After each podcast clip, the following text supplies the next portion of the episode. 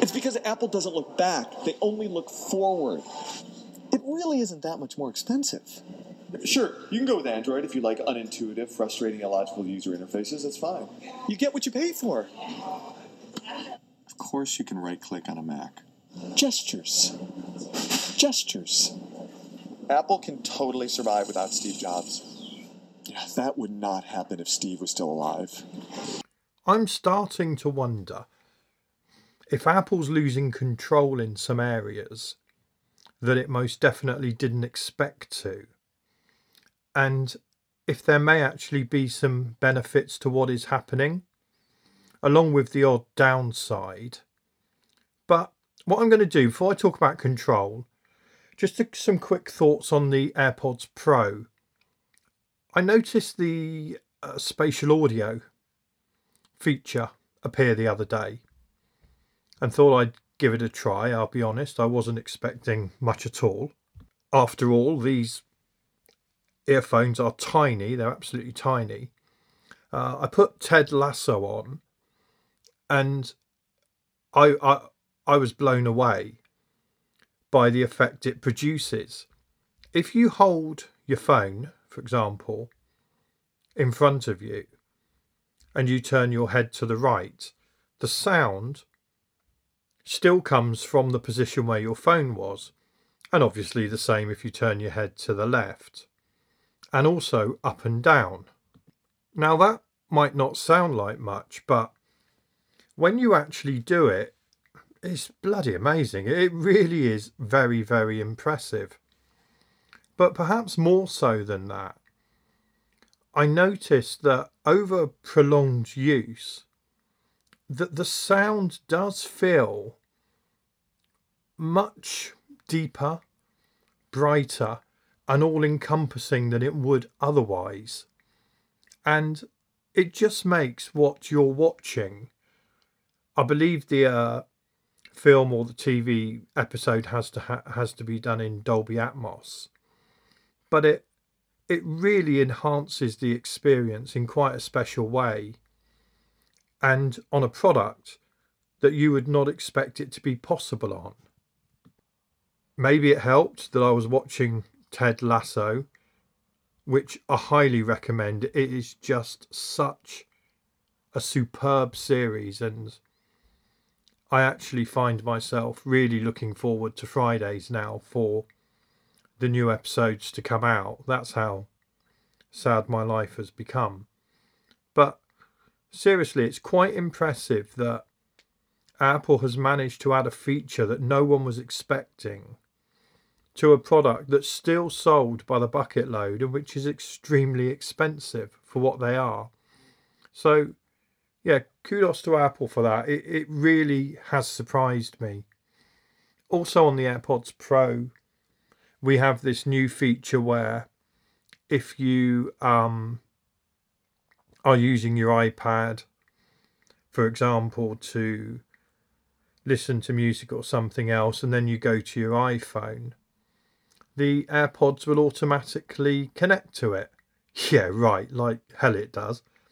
I must say, of all the features I've tried in the betas so far, and even in the new releases, it's incredibly uh, inconsistent. And for me, it's probably worked one in 10 times. And on those one in 10 times, I really didn't want it to happen. So maybe there will be a use case for it in the future, but it is literally going to save you a couple of seconds here and there. And I'm not convinced that the hassle isn't going to far outweigh any of the benefits. And I should also add that um, Ted Lasso actually could make me resubscribe to Apple TV Plus. And I got it for free for a year with my iPhone 11 Pro, and I never had any intention of resubscribing, but I can't imagine not watching it. And maybe I'll have to check to see how much it is to purchase standalone because I'll be honest, I haven't seen anything else on Apple TV Plus that would make a monthly subscription worthwhile. Uh, on on the subject of updates and betas, as I was talking about with the handoff of AirPod Pros, Apple threw out uh, an iOS 14 beta last week, just after the main release and the main announcements. And it included an Apple Watch, uh, an Apple, sorry, Watch OS 7 update. And, and that's really bizarre because it's taken away many of the new Apple Watch faces that are available to any Watch OS 7 user with the right Apple Watch. And it's actually taken away oxygen tracking which is the key feature of the Apple Watch Series 6, and some would argue the only new feature in the 6. I can only presume that it's been built from the GM release or pre GM release uh, when we didn't have those things there. There was a point in the beta where uh, you had a few new faces, and these final ones, like the GMT face and that appallingly awful arty face that they seem to think was a good idea. Uh, those faces came on, you know, with the release of iOS 14, the public release, and they've now been taken away again. So that's a bit of a bizarre situation, and I'm also seeing quite a quite a drop in battery performance as well. So one way or another, I've got to try and get myself off the uh, beta train for this year, and unfortunately, at the moment, it's extremely difficult, and especially with WatchOS. But I, am sure I'll come up with something, no matter how much hassle I have to go through. So, how is Apple losing control? Well, the first thing is this whole uh, craze with icons and people theming their home screens because we now have widgets. Admittedly, still somewhat limited, but obviously, third party developers will get there. I think they were caught on the hop with how quickly Apple released iOS 14. I think basically they were given a day's notice, which is ridiculous. But what's happened is many users have started using shortcuts to add their own icons to apps and then use a specific action to effectively create themes. And within this, there's other apps like Widgetsmith, which allows you to match a widget to have the same colouring, the same tones, and basically the same look. And it would be fair to say that some of these actually look quite attractive and I guess many more people have a lot more time on their hands at the moment because of COVID and everything that's happening. And so it almost becomes like a small creative process to be able to just create something, particularly for people who've always used iPhones and, and never looked elsewhere. And of course, Android users quite rightly are looking at this and laughing because it it's been there since the start of Android. And we still have the situation where if you create a shortcut and you build your own icon, what happens is you tap the icon on the home screen, it jumps over to the shortcuts app, which you see for a little while, and then it jumps into the app that you're trying to open. Now, you can cut that down an awful lot if you go into settings, accessibility, and reduce motion. That actually makes quite a difference, but there's still a visual handoff there, which reminds you every single time you open an app, and obviously on any phone, you're going to do that potentially hundreds of times a day. It reminds you that this is not real. This is a bit of a hack to get to where you want to be and really, you're hacking every single app just to make your home screen look pretty. But I get this. I mean, I do. If you think about how how for how long you're looking at your screen, it's quite nice to look at something that you've created or that you feel you've created and that you've put together and that feels consistent. I do remember though in my Android days, you can end up, it's a bit like having too many TV channels. You, you can be changing your themes and the positions of things over and over again and actually lessening the uh, efficiency and usability of your device. There's no processor in the world that's as quick as you knowing where an icon is and just tapping it without even thinking. But the fact is, it's become hugely popular. Maybe a decade too late for people who haven't used iPhones or people who use other devices alongside the iPhone. And I wonder if Apple, if there's seniors in Apple are sort of looking up and saying, oh, this really has caught on. Maybe we need to do something here. And and the strange thing is, they don't have to make it a massive new feature in iOS iOS 15. They literally could find a way to allow a shortcut that's instant without the visual handoff to shortcuts and back again. And and what I'm seeing is this I don't know, I don't know if it's a novelty or people are actually genuinely excited by it because they're seeing something new on this phone that they've used again possibly for a decade. And this feels new and refreshing to them. The worry for Apple is what happens if someone looks at that and then someone says, Look you can do on Android, and could well be exciting enough for them to think, Yeah, I could give up Apple Pay and iMessage and uh, move over to Android so that I can stick a few fancy new icons and themes on there. I mean, that's not going to happen in huge numbers, and we do have a solution for this.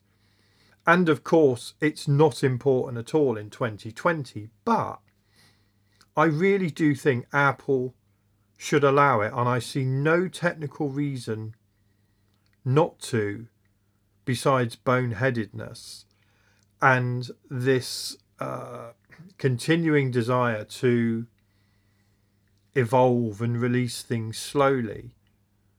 And you could argue that they always wait until they can do something right, such as uh, Face ID, fingerprint recognition. So many other hardware features they've done over the years only came when they were able to to make a product that was worthy or, or they would perceive as worthy of the Apple name, which is why we don't have a folding phone yet and I've seen a few of these folding phones up close, and yeah, I the, the, if this is the best that can be done at the moment, there's no way you're going to see one from Apple for some time. But this is different. This is, as I said, the solution's already there. It is can be quite elegant. It can be ugly, but that's down to the user. And it would be nice to see Apple just lighten up a tiny bit because I get the feeling it's run away from them. And it would be a similar story if you could start to do things with the Apple Watch in terms of faces. And if there's a point where users are able to start making their own, that would also run away from Apple. And I would suggest that there could be big money in developers being allowed to create Apple Watch faces and potentially themes, maybe quite complex themes for iPhones and iPads. But for the moment, we are stuck with this hack. And I just get the feeling, though, literally day by day, it's becoming more popular. And at some point, something will have to give. And I don't think Apple would dare take away the shortcut functionality that currently allows it. Then again, I've thought that on many other things in the past, and uh, they're quite capable of that as well. The other area where I noticed something quite strange, um, I was looking at the Apple Watch 6 and I was just checking something for an article I was writing. and there was about two or three models, and they were all available, I believe, mid October to have delivered, you know, from apple.co.uk. And I thought, okay, yeah, that's still quite a way away. Uh, some of them were available for pickup at a store that's about 50 miles away. But then, strangely, on Amazon, in the Apple store on Amazon, the official Apple store, they were available to be delivered tomorrow. And I found that bizarre because we're not used to other retailers, whether they're bricks and mortar or online, actually being able to get stock out before Apple itself can. But indeed, that is the case. If you go and look now, there's a variety of Apple Watches you could have delivered uh, probably Thursday now, uh, although this podcast will go out Wednesday, so that will be tomorrow. If yeah, whatever. Um, so I just found that odd, and obviously there's some kind of agreement in place there. Maybe it could lead someone to perceive that Apple needs Amazon enough that when the contracts were written, Amazon has got a fair bit of leeway there in what they can do, and they've obviously got some power in the stock that they can get in. And obviously, they of course they are the same price. That they're all going to be the RRP. So, if you are looking to get an Apple Watch Series Six, you're probably much better going on to Amazon, and the longest you'll wait, maybe three to four days. Just don't install the uh, new beta on it, or you won't be able to use the only new feature in the Series 6 that's worth talking about. And the only other thing I wanted to talk about was over the past month or so, I've found myself uh, with more time. And unfortunately, that time looks like, well, I say unfortunately, fortunately, it looks like time is going to be harder to come by over the next few weeks because some of the freelance work I was doing before has now come back. And I found myself looking a bit more at technology. Obviously, Apple, I, I still tend to have a cursory glance at uh, stuff outside of the Apple world. But I have found myself spending more time looking for the right apps and maybe doing a little bit of customizing, although I can't really say that's my thing at the moment. And I wonder if that's to do with having a bit more time, with the not having to travel into work, and perhaps just filling up time. And, you know, the Apple Watch has been on my wrist for two months now. My mechanical watches just sit there uh, doing absolutely nothing. And I'm wondering if a few other people are going through that as well. When there's many places you can't go to, when you can't interact with friends and family, maybe sometimes you, you take solace in just, well, dicking about on your phone or your tablet and looking for a perfect solution to organize all those things you can't do anymore that you used to be able to do. And yeah, I, I've almost found it relaxing just looking at things that are nothing to do with COVID and everything else that's going on in the world. But I do hope that when this is all over and I can get back to a normal life, the Apple products I have can go back to doing what they were designed to do, which is just to let me do things and to not dick about. Which is why maybe the whole idea of theming and icons and more advanced widgets might be a pipe dream after all. And that's it, really. Just some thoughts of stuff I've seen in the last few days to many of you who prefer the more um, political ramblings or something, particularly the stuff me and Joanne go on about, you might find this all a bit geeky, but I suspect that still to this day, the majority of people who visit the site are geeks at heart, as uh, many of us are, e- even if we don't want to admit it. Anyway, thank you for listening. If you've got any ideas of subjects for podcasts, just get in touch via mcgst.com. I've just realised how much of a mouthful that is to say, but I- I'm not going to change the name again. And um, uh, you'll get to listen to me next time. Bye for now.